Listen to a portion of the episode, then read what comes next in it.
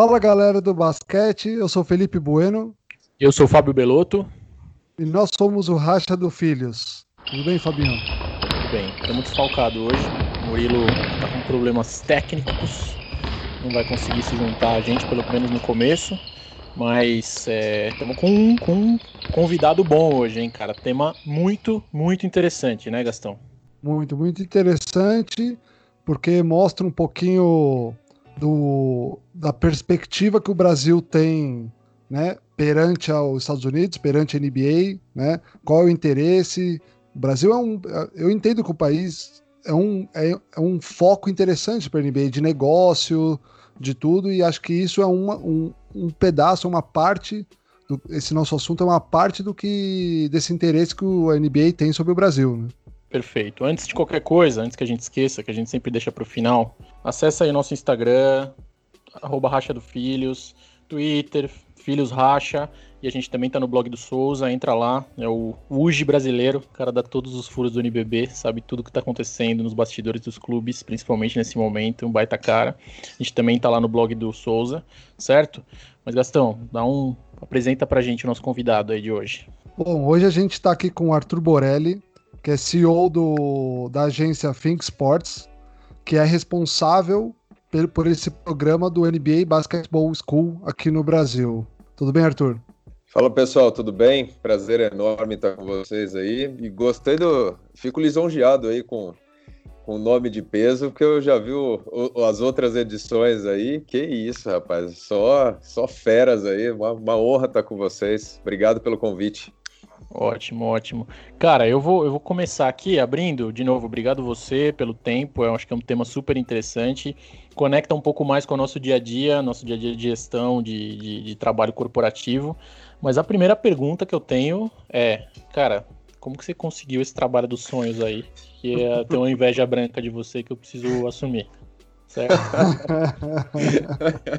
Boa, sensacional. Cara, na verdade, assim, minha, eu, eu, como acho que quase todo bom brasileiro aqui sonhava em ser atleta, né? Não, não, na, não no basquete, apesar de ter vivenciado bastante basquete, basquete aí quando era jovem.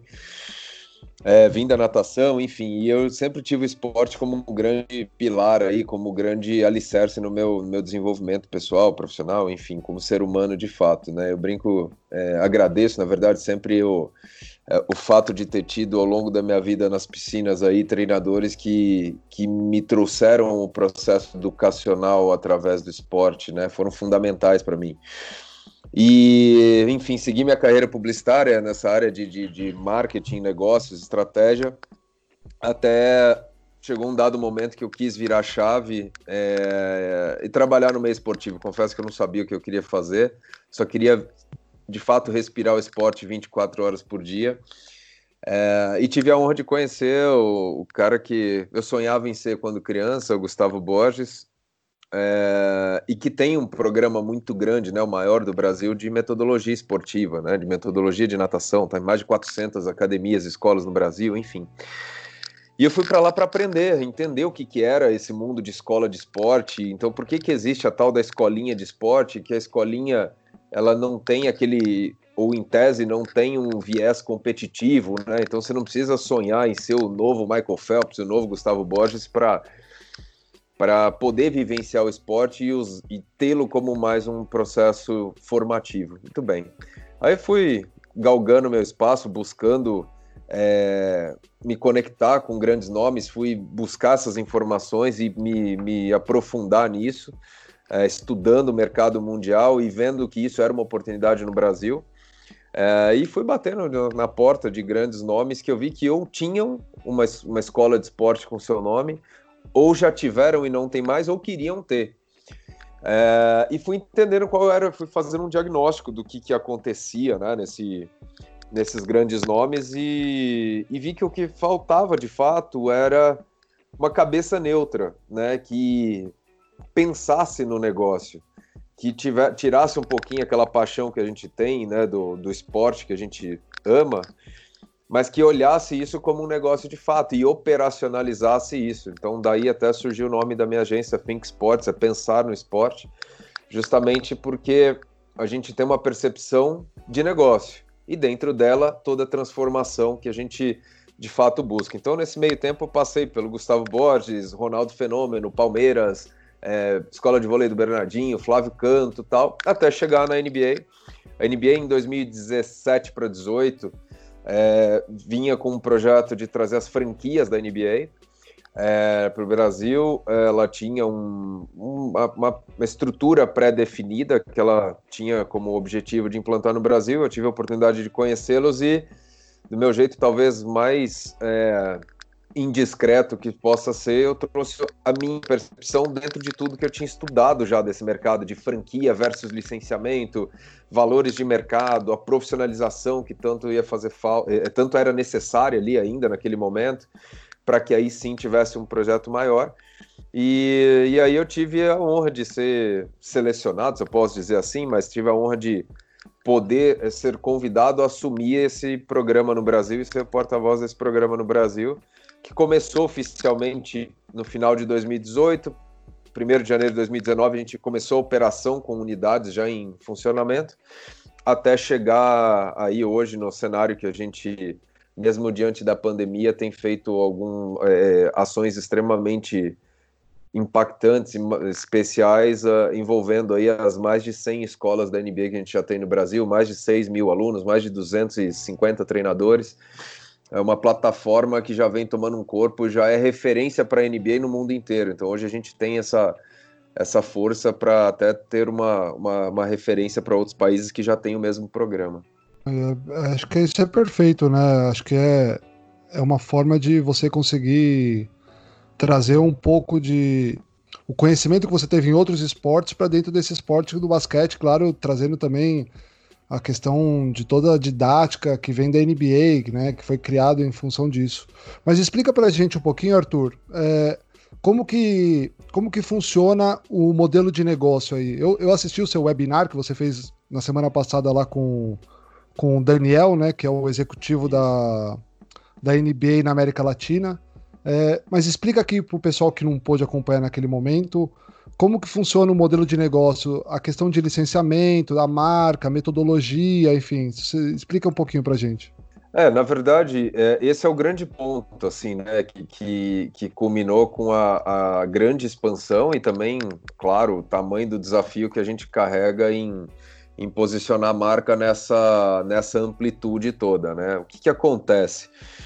É, nós trabalhamos com licenciamento de marca e de metodologia. Então, ao contrário do que se imagina, a marca NBA Basketball School é uma marca independente da NBA. Ela tem suas regras independentes do que é, uma, do que é a própria liga da NBA ou da WNBA ou de outras, salvo engano, seis ou sete marcas que a NBA tem. Então, ela tem uma estrutura independente. Então, quando a gente fala de licenciamento de marca, é você poder utilizar a marca no seu estabelecimento, né, na sua escola, no seu clube, é, com todos os desmembramentos que a gente entrega dela. Então, meu, a força da marca, a ambientação da quadra, o uniforme que tem a marca da NB Basketball School com a marca, a marca da sua escola, é, camps com inúmeras ativações, o torneio que a gente teria feito agora se não fosse a pandemia, mas vai fazer quando tudo voltar a funcionar.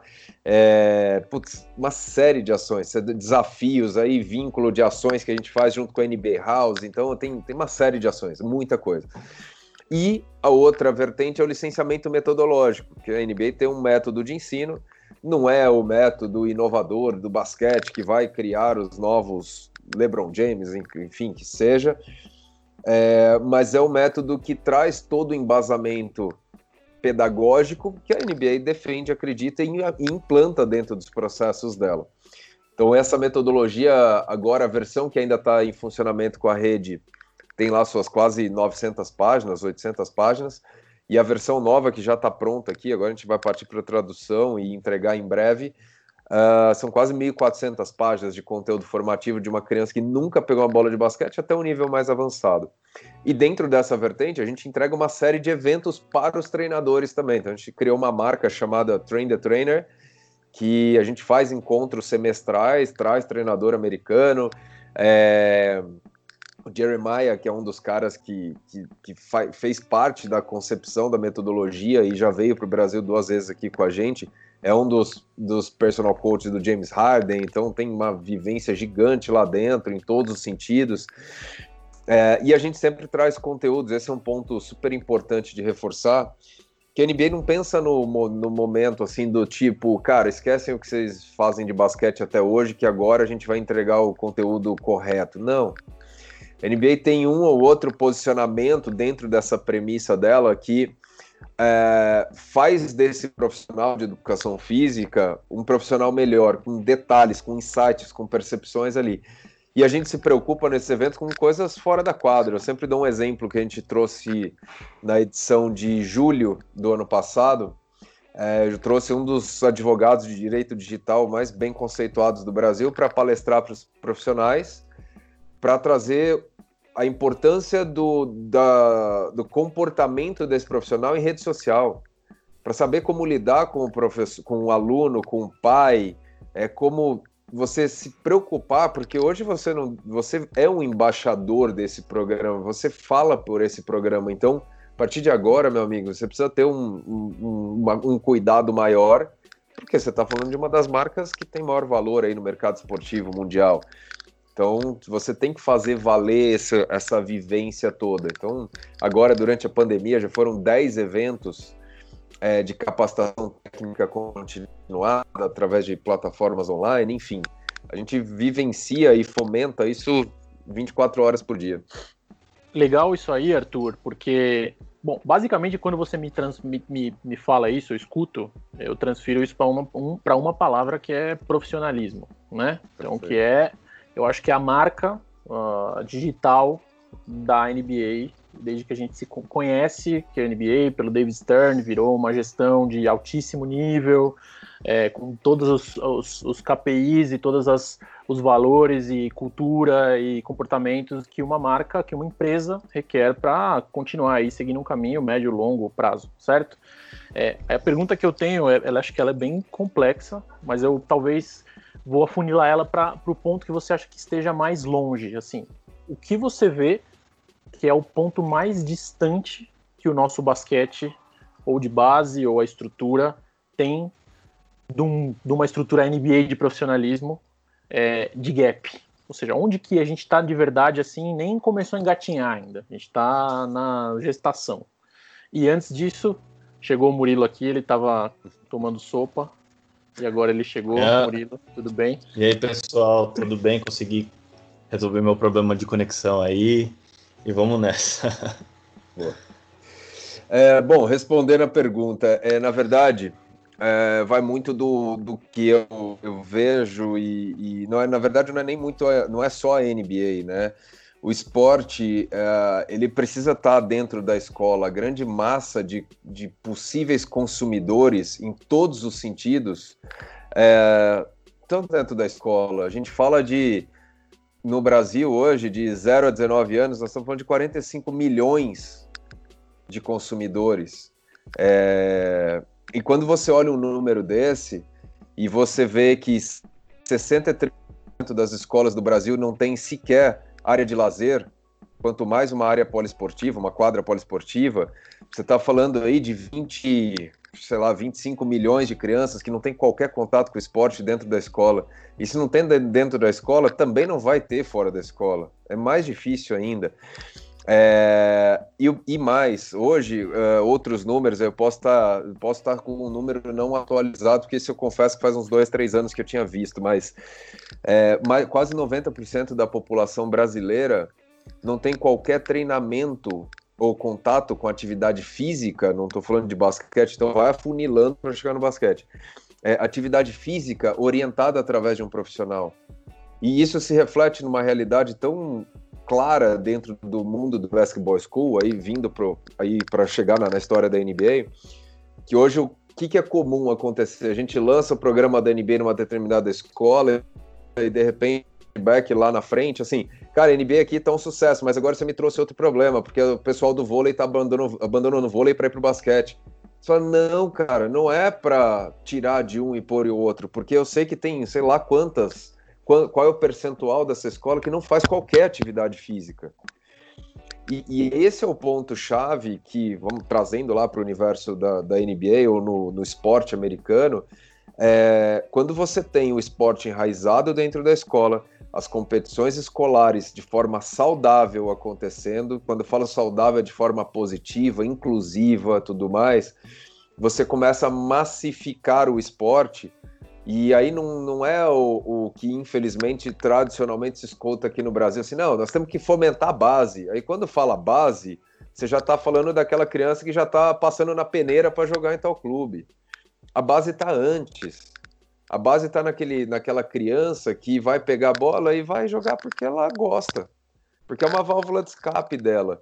E quando você pega essa pirâmide e você cria essa camada de baixo, cara, você está criando um universo de consumidores do esporte e que naturalmente lá na frente, quando for subindo esses degraus, vai chegar na ponta da pirâmide muito mais atletas de alto rendimento do que se tem hoje, né? Hoje, pô, quem, quem aqui tentou viver do esporte ou vivenciou o esporte, ou como eu tenho a liberdade de falar com, com alguns dos, dos ex-atletas que hoje fazem parte da rede, é, eu falo para eles, cara, vocês são sobreviventes de uma chacina que acontecia no esporte, que vocês chegaram no alto rendimento. Não foi prazeroso para ninguém chegar ali, foi sofrido demais.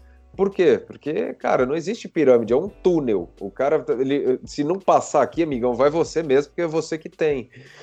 Então, é, esse lado divertido que a NBA fomenta, esse lado fã, esse lado lifestyle, é, ele acaba sendo ferramentas tão importantes na vida dessa criança que de repente ela lembra de jogar basquete. E esse de repente fazer ela lembrar de jogar basquete faz com que ela vire uma, uma, consumidora da NBA e quem sabe lá na frente ela vai jogar profissionalmente. É assim que se trabalha, né? É assim que se posiciona ou se deve posicionar. Infelizmente hoje, quando eu até quando eu vim trazer os números aqui de falar, pô, não, a gente tem que focar na, na escola, né? Quando eu fui abrir a agência, né, com, com os meus sócios, com, com todo o board que faz parte do nosso negócio, e eu levei os números do INEP e tal, e mostra lá que o número de áreas de esporte dentro das escolas está em plena queda. Aí os caras que, né, nós todos aqui falando de investir grana, o cara fala, pô, você quer que eu invista no negócio que o número tá caindo? Eu falei, é, justamente para não acabar. É, né, porque, de fato, meu único receio, minha única, meu único gosto amargo que possa ter é, é se as escolas, se o esporte dentro da escola continuar acabando, continuar indo ladeira abaixo e sendo sucateado. Tá, é sucateado, né? Tirando os grandes eixos, é sucateado. Então, é por isso que a gente defende tanto a, a questão da capacitação técnica. Cara, eu não vou lá levar meu time de professores excelentes da NBA. Eu não vou transformar nada se eu fizer isso. Eu preciso fazer aquele profissional de educação física dos quatro cantos do Brasil ter a oportunidade de viver a NBA, de ter contato com a NBA, de acreditar que aquela NBA que tá lá não é mentira, como eu já ouvi várias vezes. Cara, é NBA de verdade que tá aqui? É, cara, chegou. Aqui em, sei lá, Campo Grande, Barra do Garças, Manaus, é, Mossoró, é, Cachoeira do Sul, lá no sul, cara, tem lugares que, que era isso. Quando a gente vou lá no lançamento, os caras viram e falam isso. É de verdade? É, chegou, cara. Tá aqui, tá muito mais perto do que você imagina. Então, o grande desafio é esse, a percepção mesmo de transformação, cara, só vai acontecer quando o esporte voltar para a escola, ser divertido, ser inclusivo. E inclusivo não é só com a diversidade social, é, é de dar a oportunidade para absolutamente todas as crianças pegarem numa bola de basquete e se divertir, para depois lá na frente pensar se vai ter peneira, se vai ter clube, se vai ter liga, o que quiser, cara. Mas essa base é onde a gente trabalha e a gente só, só foca nisso, eu não foco no, nos degraus de cima. Não, é, é interessante. Pode falar, Murilo. Não, perfeito, Arthur. É muito interessante o que você disse sobre esse trabalho na base, que realmente é muito importante. Parabéns pelo seu trabalho. E eu queria perguntar para você sobre qual que é o plano de extensão da marca no Brasil, né? E qual que é a estratégia da marca da NBA Basketball School de tipo, ah, eu vou escolher tal lugar lá. Por que, que eu escolhi aquele lugar para atuar? É, como que é feito essa triagem da NBA Basketball School no Brasil? E aproveitando, fazendo mais uma também, qual foi o tamanho do impacto é, do trabalho no trabalho de vocês com essa pandemia que acredito que deve ter parado tudo E, enfim, é, queria saber um pouco mais dessa dificuldade aí também da pandemia. Tá. É, no, quando nós definimos aqui o projeto de. o escopo de lançamento do programa, nosso, o nosso plano, até aprovado por Nova York e tudo mais, era assim: bom, como a nossa agência fica em São Paulo, a NBA fica no Rio, né? Mas enfim, como nossa operação está em São Paulo, é, a gente vai ter 20 escolas no ano 1, que foi o ano passado, em São Paulo. Ponto. Não vai abrir para mais nenhum lugar e, e, vamos entender se o negócio vai dar certo.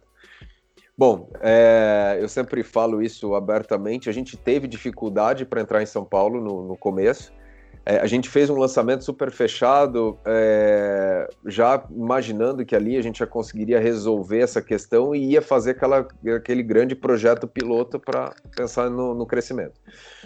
Não tínhamos, se falar que, que tinha mentira, a gente não tinha noção do impacto que, que poderia ter no Brasil. Bom, naturalmente, vaza uma notícia aqui, vai para lá, vai para cá, vai para lá de repente começou a rolar um contato atrás do outro. A gente não tinha esgotado essas 20 vagas aqui no, em São Paulo e começou a vir contato do Brasil inteiro. Eu recebi mais de 200 pedidos de licenciamento no primeiro mês ali, desde que a gente lançou, anunciou que ia ter o programa. É, e aí o que, que eu fiz? Eu, e toda, toda a tratativa é direto comigo até hoje, né? Eu eu comecei a entender a realidade antes de ir aprovando os contratos, eu fui ouvindo todo mundo e entender, porque eu queria ver qual que era a diferença de uma escola aqui, por que, a outra escola terceiriza o basquete com uma empresa terceira, é, o clube, aí com clubes gigantes que hoje fazem parte da rede, como Minas, como Flamengo, né, o Minas Tênis Clube, Flamengo, é, por que, que eles teriam interesse em TNB e tal? Então, assim, sempre buscando o diálogo mais transparente possível, para entender essa diferença e voltei para a NBA e falei: ó, nós temos um problema bom. A gente não conseguiu cravar as 20 unidades ainda em São Paulo. Certamente a gente conseguiria, mas isso talvez não ia dar no timing que a gente queria. Só que tem o Brasil pedindo: vamos abrir? Vamos. Então, se, vocês se garantem para atender? Garanto. vamos embora. E aí a gente fez as vendas, eu não lembro agora de cabeça, mas a gente fez os 20 contratos, aí já tinham contratos que tinham unidades com mais de um polo, né, mais de uma unidade de operação. Então, dessas 20 já virou 32 e a gente estava acho que em 11 estados, alguma coisa assim. E assim foi. E aí, conforme foi lançando, aí foi bombando mais ainda. Então, putz, fui abrir em Salvador, de repente tinha mais uns 5, 6 pedidos da Bahia e foi. E eu sempre indo em todos os lançamentos e falando. É, eu sei que em julho não ia ter uma janela de lançamento, a gente acabou abrindo mais, então de 32 viraram 64. E aí, naturalmente, aí sim já teria uma janela nessa virada de ano, já pulamos para 106, 18 estados, né? 17 mais Distrito Federal. A gente ouve as, a, a, as, as histórias e busca as melhores referências de cada um dos contatos, tá? Eu parece loucura, mas eu faço um por um faço o crivo. Hoje eu tenho um profissional que está me dando suporte nesse atendimento, mas o crivo passa sempre por mim. É, a gente busca história, busca entender qual era o propósito. É, hoje a gente recebe muito pedido de escolas de basquete de fato. E, e aí vem um grande desafio, né? Que é a escola de basquete entender que ela não pode ser só a escolinha lá. É um negócio. Esse negócio não pode ser naquela contagem de grana de, de puta, custa X, eu vou pagar esse X aqui e, e vamos nessa. Cara, não, tem investimento, tem que ter um investimento de marketing, tem um plano de marketing para posicionar a marca. A gente tem uma série de ações com produtos licenciados, produtos obrigatórios, ambientação da quadra. Pô, cara, eu sempre trago uma percepção assim, amigo, você você está montando uma escola da NBA, como que você gostaria, você, de entrar numa unidade da NBA sem qualquer ambientação, sem limpeza, sem o produto adequado, sem o professor tá apresentável, não tem jeito. Então hoje a gente dá um passo para trás, a gente volta a focar é, mais nas escolas, que é o nosso propósito de fato, e nos clubes sociais, porque eles estão entendendo até que eu, um programa como a NBA pode valorizar o negócio deles, isso é um ponto importante, até para trazer o, o, os, os, sócios de volta para dentro do clube, isso tem sido um movimento bem legal. E as escolas de basquete, onde a gente de fato vai entender com mais carinho, vai, é, com todo respeito, pegar um pouco mais no colo para criar essa profissionalização que é importante. A NBA, por fim, assim, entendendo o contexto, a NBA busca claramente novos fãs para a marca, novos fãs que vão consumir tudo. E eu sempre falo, não é a escola de basquete, aqueles, aquela, aquela galera que tá ali já são fãs da marca. Então ali é um trabalho de manutenção, não é que não serve, é de manutenção e tem, e tem a, a gente tem a responsabilidade sobre eles. Mas o nosso negócio é de fato pegar escolas que vai ter uma criancinha de 5, 6 anos de idade que vai começar a ter um primeiro contato com o basquete. E a gente sabe que seguindo nesse propósito, daqui 5, 6, 8 anos, é, essa criança vai ter uma outra percepção do esporte. E vejam como é interessante. Eu estou falando de uma criança de 6 anos que, se a escola de basquete entender que ela vai conseguir fazer um trabalho de fidelização numa criança de 6 anos até seus 12, 13, 14 anos, a gente está falando de 8 anos de uma criança pagando mensalidade. Então, de um cliente que vai te pagar um fizinho ali todo mês. Então, é esse olhar que a escola precisa entender que na competição o nível de frustração é muito grande, né? O risco de frustração é natural, é grande. Cara, vamos oferecer todas essas experiências positivas, porque no final do mês, provavelmente sua conta vai estar muito mais sadia. A gente filtra bem, ouve bem, quer fazer a expansão, a gente segue com a expansão tal.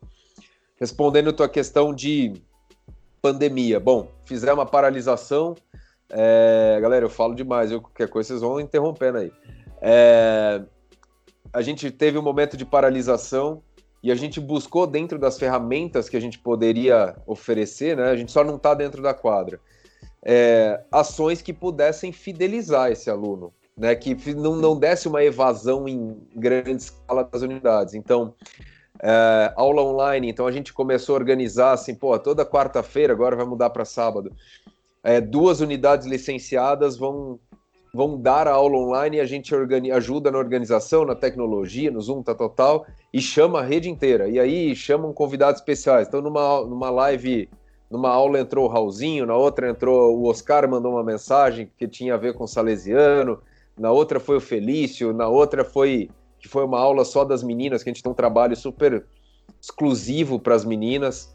É, depois a gente pode falar desse tema também fizemos a aula online, aí entrou uma, uma ex-jogadora da WNBA, que hoje trabalha na NBA também, para mandar uma mensagem, fazer com as meninas. Então, cara, sempre com ativações. Fizemos uma primeira edição do torneio do 2K, que foi um projeto piloto e agora veio para ficar também, para fazer parte do portfólio.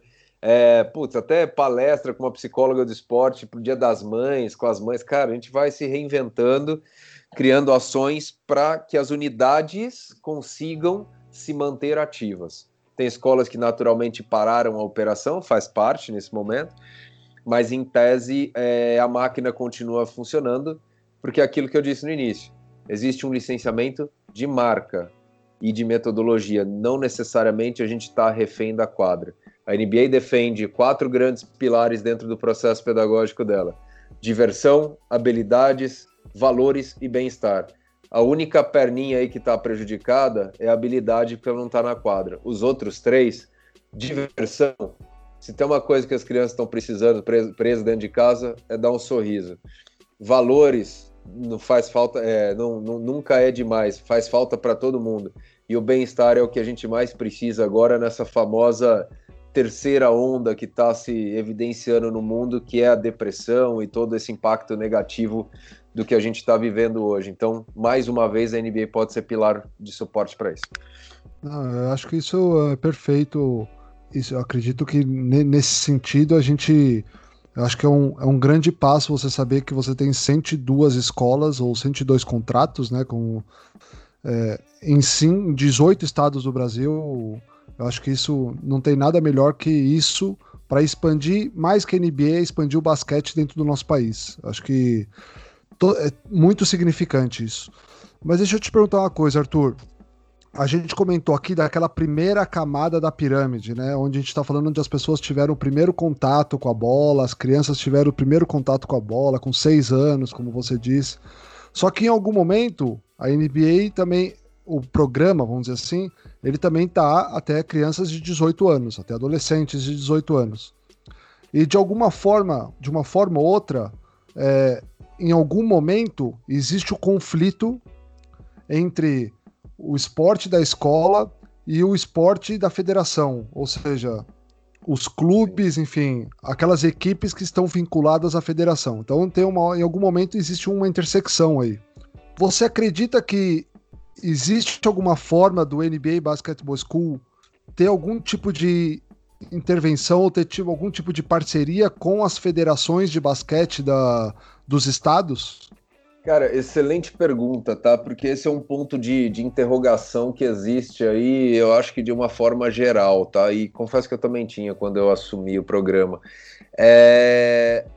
A NBA ela tem um, um, um, processo ético, né, junto a todas as federações e instituições. Então, por um exemplo, ah, protocolo de retorno para atividade do basquete.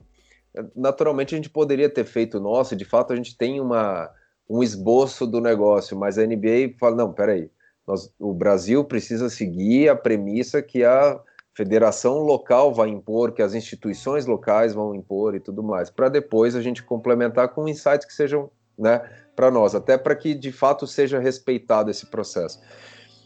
A NBA é uma liga e ela não pode estar tá, é, vinculada como uma coisa só, vamos falar assim, a outra liga, né? Eu sempre brinco assim, pô, imagina se a, a NBA jogando o NBB, não tem, não existe isso, não tem como. É, então, o que que acontece?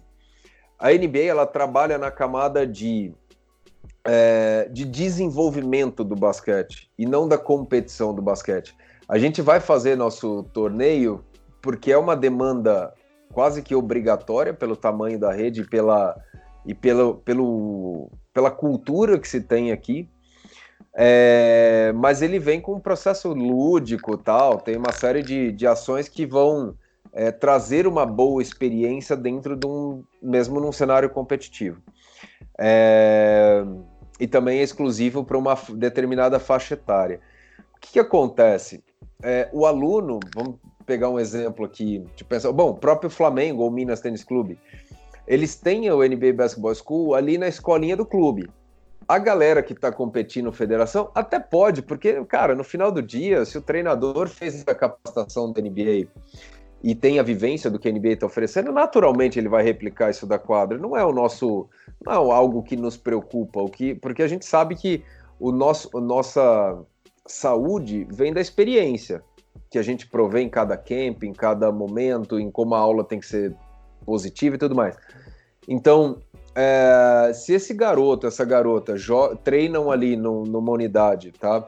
Que tem a escola da NBA, mas também tem o, o processo competitivo, é, ela vai transitar dos dois lados, porque essa unidade ela não pode usar a marca, é uma das restrições de marca, para jogar um torneio da federação. Você não vai ver o clube X, o Flamengo com o uniforme da NBA jogando carioca, por exemplo, ou brasileiro, sei lá. É, então a gente tem essa separação de marca, principalmente pelo respeito todo. Assim como se o atleta está vinculado a uma federação, ele pode vivenciar tudo da NBA, mas ele não vai jogar o torneio nosso quando tiver, até por questão de, de peso de, de competitividade. É, porque a NBA também entende que, bom, se esse garoto, essa garota já estão numa federação, eles já estão seguindo o processo do profissionalismo deles, né? De profissionalização deles, desculpa. Então ali é um caminho é, natural de crescimento. E a gente tá para fomentar o basquete, fazer com que o basquete seja cada vez maior.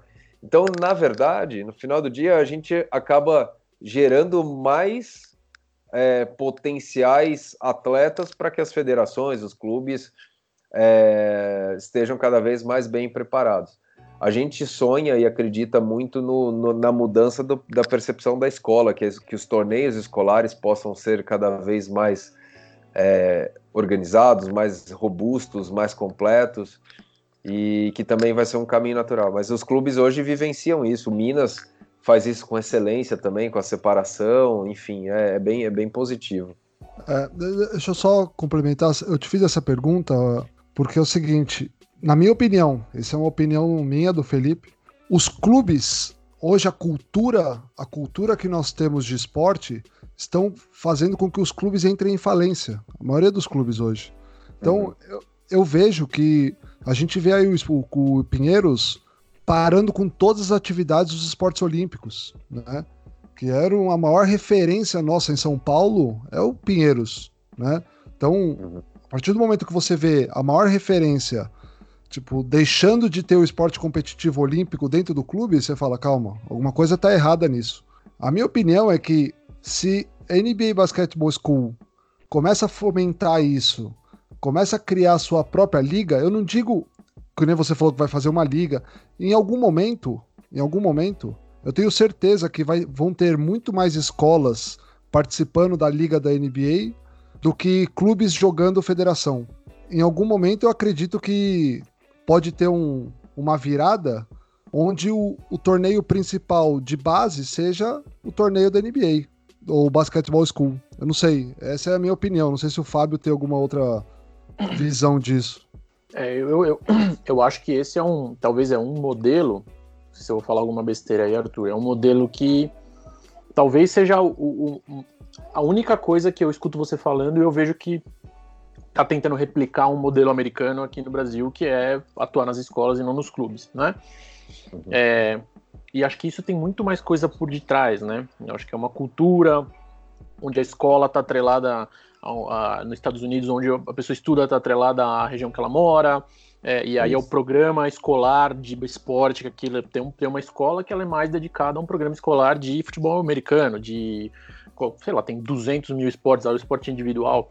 Eu acho que para chegar nisso, tem aí um, umas, algumas gerações. É, eu, particularmente, pode ser uma evolução, eu não gostaria que acontecesse isso. Eu acho que os clubes, eu sou suspeito para falar, fui criado dentro de clube, eu, eu acho que a, o papel do clube não no esporte, principalmente amador, entre aspas, vamos tirar o futebol dessa parada, ele é super importante até para convivência, para convivência coletiva da, da criança. Eu, eu, tenho claramente na minha cabeça que eu fui criado dentro de clube e isso fez um bem enorme para mim em vários aspectos. Mas, enfim, essa é a minha opinião. Mas eu quero mudar um pouco de, de, é, de pergunta e falar mais perspectiva de negócio aí, Arthur. Eu ouvi você falando, né, da, da mensalidade e tudo mais aí. Até, hum. até é, assim, para eu entender direito até onde a gente pode ir nessa pergunta, assim, é, dentro da, das possibilidades de, de, compartilhar com a gente. Como que é o. Da onde vem o revenue desse negócio aqui no Brasil? Porque eu imagino que você tem ali a mensalidade, você tem ali o, talvez uma taxa de inscrição, e como você disse, quanto mais crianças, mais escolas, é um dinheirinho lá aí chegando uhum. todo mês de maneira até pensando no longo prazo. Mas uhum. eu entendo que o ganho de exposição da marca e, e, o que isso talvez gere de um possível consumo seja muito mais interessante do que essa mensalidade, é a minha cabeça pensando. Então, a pergunta um é como que é composta aí o revenue de um negócio desse? E a segunda pergunta é essa parte de exposição da marca, isso é uma curiosidade minha. Como que vocês medem isso atualmente, cara? Como que vocês conseguem medir é, puta, realmente no, isso daí tá gerando frutos em outros tipos de consumo em produto, em NBA.com, em qualquer coisa. Hum. É, na verdade, se a gente tem um valor inicial de licenciamento e tem uma, um FII mensal fixo, né? Na verdade, é, independente se a escola, a unidade tem um aluno ou 500 alunos. E aí vem o questionamento, né? Pô, mas é, por que isso, né? Não seria muito mais é, correto ou mais justo, vamos dizer assim, não sei se é a melhor palavra, é, ter uma participação no aluno, entrar meio que no risco, ter um mínimo garantido e entrar no risco com a quantidade de alunos? Uh, sim, só que quando eu encontro esse formato, eu tenho um propósito de, de incentivar a unidade a quebrar essa barreira, esse break-even, vamos chamar assim, e dali para cima ele ficar cada vez melhor. Eu quero que o meu licenciado fique bem financeiramente falando, ou isso, porque tem um parênteses, né? Existem unidades que compram o programa com um viés puramente institucional. Eles querem ter a marca com ele, só por uma valorização do business. Outro, outro olhar é o cara que quer ganhar dinheiro com isso. Então, os dois, os dois formatos funcionam. Uh, então, dentro desse cenário, uh, o que eu quero no final do dia é que esse cara tenha muito aluno, que essa unidade esteja bombando de aluno. Por quê?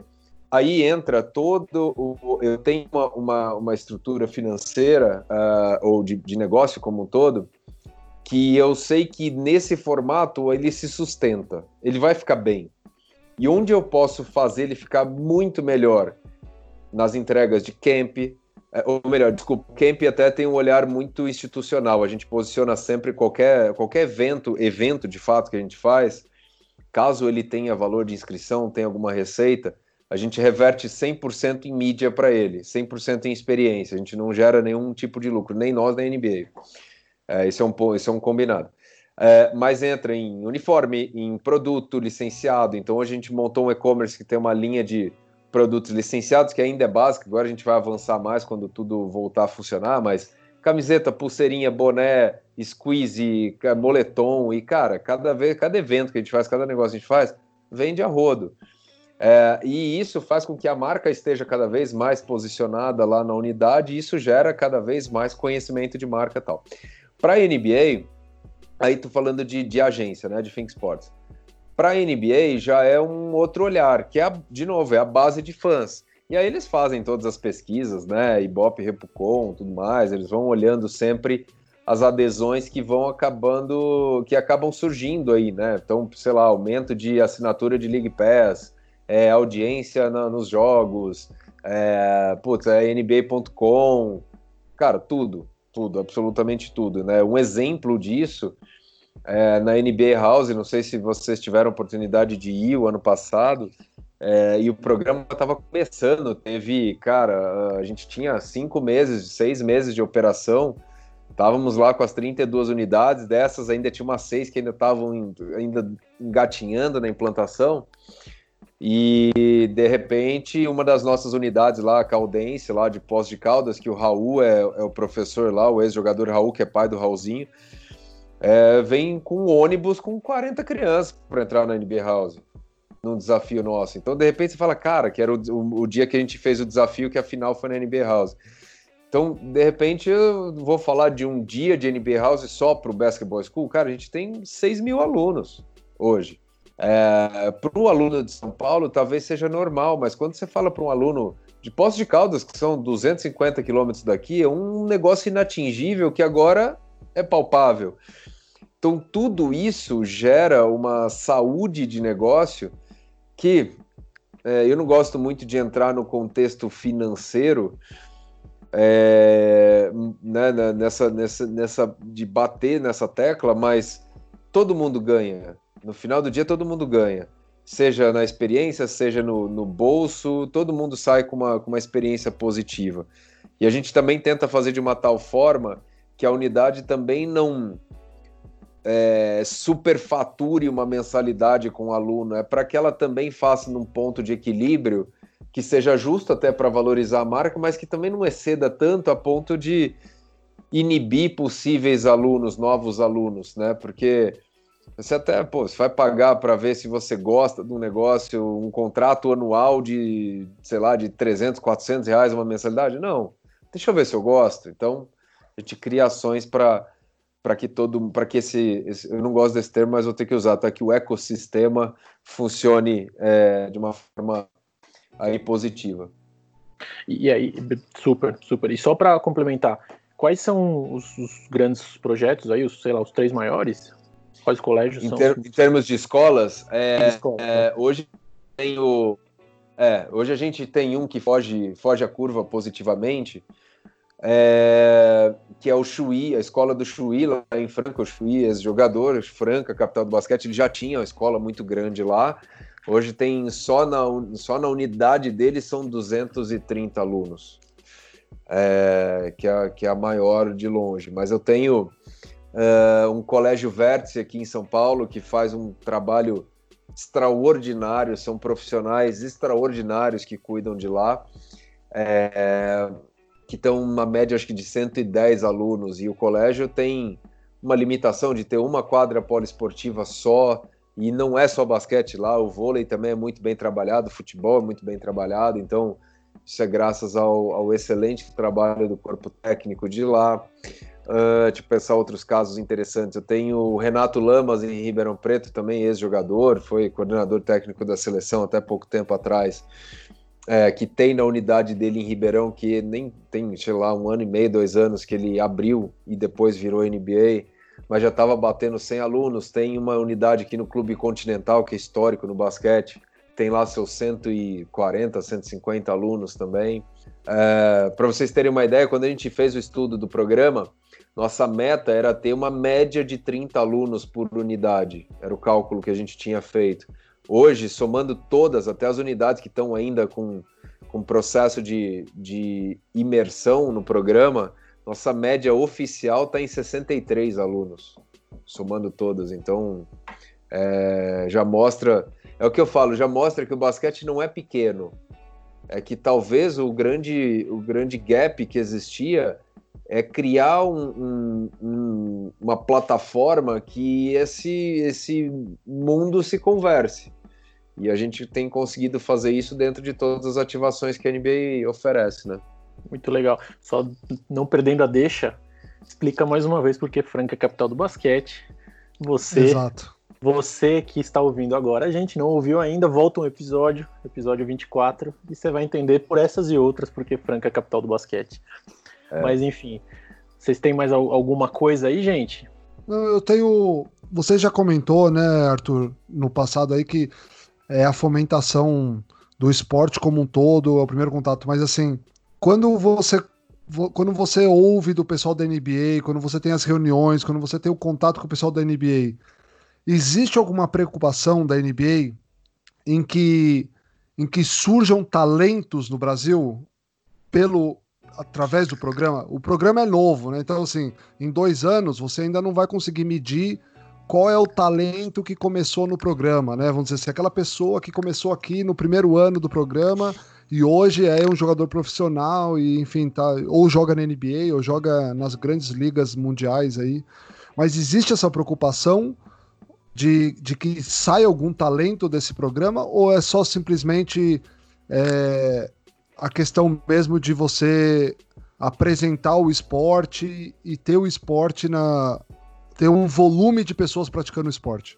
Pode não parecer, mas eu gosto bastante dessa pergunta, porque também é, é, é comum de acontecer e é, é, super importante a gente explicar algumas coisas, né?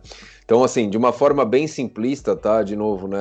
É, ninguém melhor que o próprio corpo de gestores da NBA para falar disso, mas a NBA tem uma série de marcas e cada, cada marca dela com seu objetivo. Então, Junior NBA é uma marca que entra no, no país, no local, enfim, para fomentar o basquete, para ter um termômetro do negócio e criar ações que façam com que o basquete passe a existir dentro do, dentro do, do país ou da, enfim da região, tal.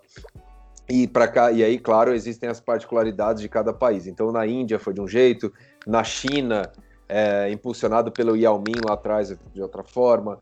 O Brasil começou com torneio, porque já tinha essa questão dos torneios estudantis acontecendo. O Uruguai funciona diferente assim vai. O Basketball School é quando você já entende que, poxa, aqui tem uma vida de basquete. Então vamos, vamos oferecer algo que, o, que esse, essa criança, esse jovem, respire o basquete 365 dias no ano. Um degrau acima seria a NBA Academy, que, que não é tão ainda conhecido no Brasil. NBA Academy, eu posso cometer um erro aqui do número, mas, salvo engano, são quatro, cinco, enfim, NBA Academies no mundo. A que responde pela América Latina fica no, Mar, fica no México, inclusive aí gerenciada por um brasileiro, o Roese, que outro profissional fantástico, é, que ali já são atletas, já são aqueles que já despontaram em algum momento, óbvio que não do Basketball School ainda, por ser um programa novo, mas naturalmente vai ser, é, onde ele já começa a destacar e ali a, a, NBA já começa a cuidar desse futuro talento. Então, com universidade, com, né, com educação, com treino, com vivência 24 horas por dia de basquete e estudo, né, e processo estudo. E aí vai com os processos, e aí vai até ter, dali você pode desmembrar para uma D-League, para ligas parceiras ou para a própria NBA também, por que não? Então, te, existe uma trilha, um caminho natural de evolução. O que acontece é que hoje, para todos esses negócios, e aí respondendo aqui o nosso olhar Fotografia Brasil, tudo ainda é muito novo. Então eu imagino que seja natural pegar uma criança de 6, 7, 8, 10 anos que vá conseguir vivenciar esse, esse processo todo, pode passar por uma academy e vai sonhar mais alto lá na frente. É um caminho que naturalmente vai acontecer, né? Então não existe uma, uma preocupação com isso, porque eles entendem que é um caminho natural. Só que isso vai levar bastante tempo. É, ah, mas então você está me falando, né? Tenho que tomar cuidado aqui, né? Então você está me falando que se tiver algum, algum jovem aí de 14, 15, 16 anos, ele já perdeu o time? Não. Claro que se aparecer isso, existem olhares para isso, existem formas de, de se conduzir. O que a NBA faz, até de novo, por todo respeito e ética, é que essa condução seja feita ainda pelo Brasil. Então, ah, indica para o clube, indica para a federação, indica para o caminho natural aqui, para que ele ganhe essa bagagem em nível profissional no país e depois lá.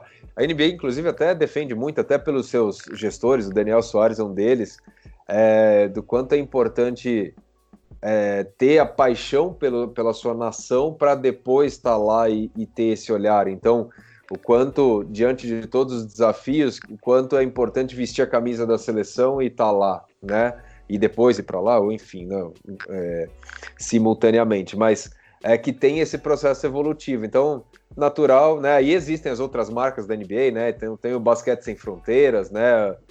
O NBA Without Borders, que ela faz camps em locais diferentes, que é outra entrega mágica. Uh, tem NBA Cares, enfim, assim vai, né? Aí a WNBA é uma operação à parte, então o camp feminino que a gente fez no Brasil foi pela primeira vez na história um camp 100% feminino, é, 90 meninas, foi o único camp dos três que a gente fez que deu sold out, que tinha fila de espera, é, nove professoras aí é, do programa pilotando, então a gente chamou de a quadra delas, aí trouxe um momento de empoderamento feminino, trouxe a, a Ebony, que é uma das, das personas mais importantes ali da NBA Academy para o feminino, que levou desse camp para agora ser uma base para outras ativações. Foi a primeira vez que a WNBA se envolveu numa, numa uma plataforma externa. Isso é importante falar. Todas essas camadas de desenvolvimento da NBA, é, não existe o WNBA Basketball School, o WNBA Academy, não. Esse processo formativo é para os dois e só lá na, na, parte profissional que existe NBA e WNBA. Então foi uma primeira vez que a WNBA se envolveu.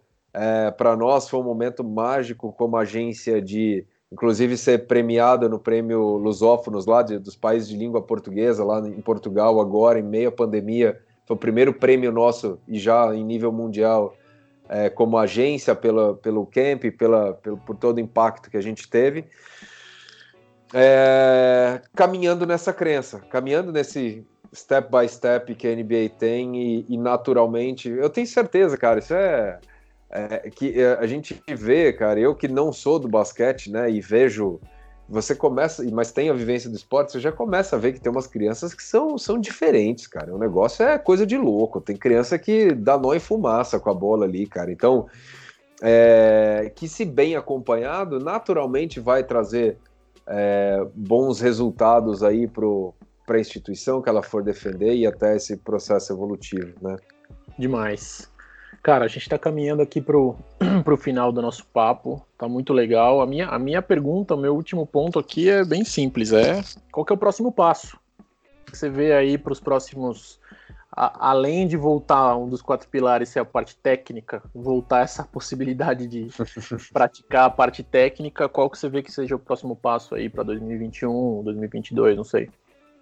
Cara, é, pra gente aqui, é, eu tenho um olhar muito, muito seguro de que a pandemia, claro que não precisava ser tão dura do jeito que está sendo, assim, né? Mas está é, trazendo bons aprendizados e um bom momento de reflexão para toda a rede, é, porque foi um crescimento relâmpago. A gente sabia desse do risco todo e da, e da energia que a gente ia ter que dedicar para que o programa não saísse do, do, do dos eixos, né? É, então está trazendo um aprendizado bom a gente continua crescendo, então a gente tem negociações em andamento para novas unidades agora nas próximas janelas de venda que a gente vai ter uh, aí para setembro. Uh, e de fato eu estou planejando que o ano uh, de 2021 vai começar em setembro, né? setembro agora, né? E começar com todas as precauções que ainda se deve ter, claro, até uma, uma vacina de fato. mas um calendário grande, uma, uma série de ativações, o, o, que a gente tinha desenhado e conseguia executá-las. Poxa, em dezembro a gente teria o primeiro camp do, da NBA nos Estados Unidos. Imagina, a NBA nunca fez um camp dela nos Estados Unidos. Imagina o que seria a experiência dessas crianças lá pela primeira vez pela própria marca, né? E não com todo respeito às empresas terceiras, mas não por uma empresa terceira, né? É, então isso a gente naturalmente vai replicar, pro, vai, vai postergar para o momento adequado e é continuar crescendo e, e, compartilhando, né? Hoje o nosso desafio, e aí não é da NBA, é da Think Sports e naturalmente se, se respinga na NBA, é a criação de um curso de gestão de escolas de esporte, que a gente já está em vias de, de lançamento, justamente para que todos os envolvidos entendam que o esporte precisa ser visto como um negócio, um negócio que vai fazer do investidor retornar o investimento que ele possa fazer num negócio esportivo, de um profissional uma qualificação maior para que lá na frente ele tenha uma remuneração melhor, tenha uma experiência melhor e possa viver melhor através de um negócio no esporte. É, enfim, para que essa, essa profissionalização do, do esporte aconteça. Esse é o nosso grande desafio, esse é o nosso grande foco, porque é isso. A gente sabe que vai vender mais, a gente sabe que, é, que a rede continua crescendo, a gente sabe que é, naturalmente as ativações que a gente fizer é, vão surtir efeitos positivos, uh, mas se não houver essa percepção de que isso é um negócio, isso precisa ser é, profissionalizado, precisa ser respeitado o tempo todo. É, infelizmente a gente vai passar boas, é uma boa montanha russa, aí você sobe, sobe e desce o tempo todo. E não é isso que a gente busca. Então a ideia de um curso, por exemplo, é criar uma, um, mais um fomento para que tenhamos cada vez mais profissionais melhores, não só na NBA, mas no esporte como um todo. Não, Deus te ouça. Se Deus quiser, realmente setembro seja o, o começo do planejamento de 2021 com, com só o benefício de, de vida social e coletividade que a gente pode ter tirado dessa experiência e não a, a parte ruim. Tomara, cara. Cara, eu falo que até tenho comentado em algumas reuniões, algumas lives, enfim, e, vou repetir aqui que eu acho que é muito especial pelo, pelo público e o trabalho super bacana que vocês têm feito. É, talvez a pandemia tenha trazido, é, eu não vou falar que é a única, né, mas espero que seja a única, porque não precisa ter outra pandemia na vida, mas é, a pandemia está sendo a, a única oportunidade do esporte ser visto como educação porque a última coisa que vai voltar da forma mais natural possível é a competição, com aglomeração, né, com torcida, com tudo mais. Tá claro, a NBA está fazendo um trabalho lá super especial para conseguir finalizar a temporada, tal. Mas não é aquilo que, que, que corresponde ao que a gente de fato ama, né? É, eu até brinco assim, pô, nunca mais vai ser o mesmo esporte. Cara, duvido, meu. A hora que puder ir com segurança pro ginásio, nós vamos pagar até mais caro para ir, porque a vontade de estar tá lá vai ser muito maior. Pô, eu, tô, eu tava esses dias fazendo uma aula de spinning, vendo lá o, o, os shows do Super Bowl lá, cara. Desculpa, velho. Que, que, até parece que aquilo não vai acontecer de novo, enfim. É. Então, mas eu acho que de fato esse tipo de evento, tá, ele vai sofrer um pouco mais para voltar. Então, é a grande chance que a gente tem de posicionar o esporte assim, cara, vamos, vamos entregar essa, essa educação, essa experiência gostosa, porque lá na frente, a hora que voltar, a gente volta com tudo também para fomentar tudo que tiver que fomentar. É isso que eu acredito de fato, é isso que a gente tem levantado a bandeira com todas as forças aí. Ótimo, ótimo. Tem mais alguma aí, Gastão, Murilo? Não, eu só queria aproveitar aí, Arthur, agradecer você assim, imensamente pelo tempo aí. É, eu me interessei muito pelo assunto, por isso que entrei em contato contigo. Acho que isso são. Existe o. Não tenha dúvida que existe o lado comercial, não tenha dúvida que existe o lado é, negócio, mas também para o esporte, ele é, é um dos programas, projetos que mais vai conseguir é, aumentar a nossa base da, nossa, da pirâmide do basquete aqui no Brasil. Então, é, me interessei bastante, só queria agradecer demais o seu tempo por ter conversado com a gente aqui e que tenha e que o programa continue crescendo, crescendo, crescendo junto com o esporte, que o esporte possa crescer junto com o programa. Então é isso que eu tenho para te agradecer. Para finalizar, Arthur, queria agradecer também a sua participação aqui, o seu tempo. Queria dizer que uh, esse trabalho que vocês fazem, né, de conscientização das pessoas, se todo mundo soubesse o poder de educação que o esporte tem e que é isso que vocês estão trazendo através do basquete, mas você falou uh, que você não quer competir com outras modalidades e tudo mais, mas vocês promovem o basquete, né?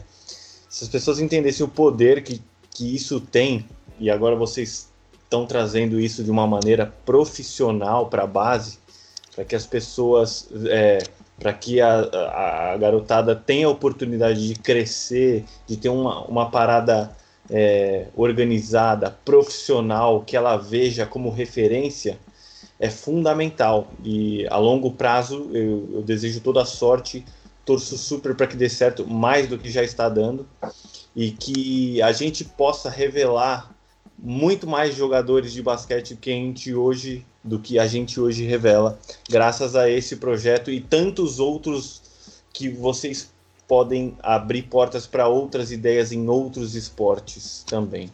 É, exato. Eu também agradeço é, a, o tempo, a claridade aí, a transparência. Acho que além de complementando o que, o que já foi dito, além disso, me parece que o projeto está em ótimas mãos. Você tem uma visão muito clara de quais são os próximos passos. Isso é super importante, passar isso de maneira clara e, a gente entendeu isso em 15 minutos aqui. E, cara, te desejo boa sorte. Eu fiquei pensando isso o tempo inteiro. Tomara que um dia isso vire NBA Sports School, não sei, né? Que saia um pouco do Basketball School, porque realmente para o esporte amador e até para o futebol, que não é amador aqui no Brasil, Sim. a gente entende que o profissionalismo falta e, e, e gente que enxerga isso, que, que põe é, neurônio por detrás também falta e te parabenizo aí por fazer isso de maneira muito com excelência aí. Basicamente isso. Boa. Pessoal, se me permitem aí, até para fechar, é, tem dois pontos aí para colocar. A Think Sports ela está desenvolvendo outros projetos em outros esportes com esses mesmos pilares, tá? Então em breve tem, nova, tem novidades aí sim, porque essa é o, a receita que dá certo, a gente tem que replicar e, claro, é, outros esportes têm tem, tem que ter o mesmo carinho e atenção.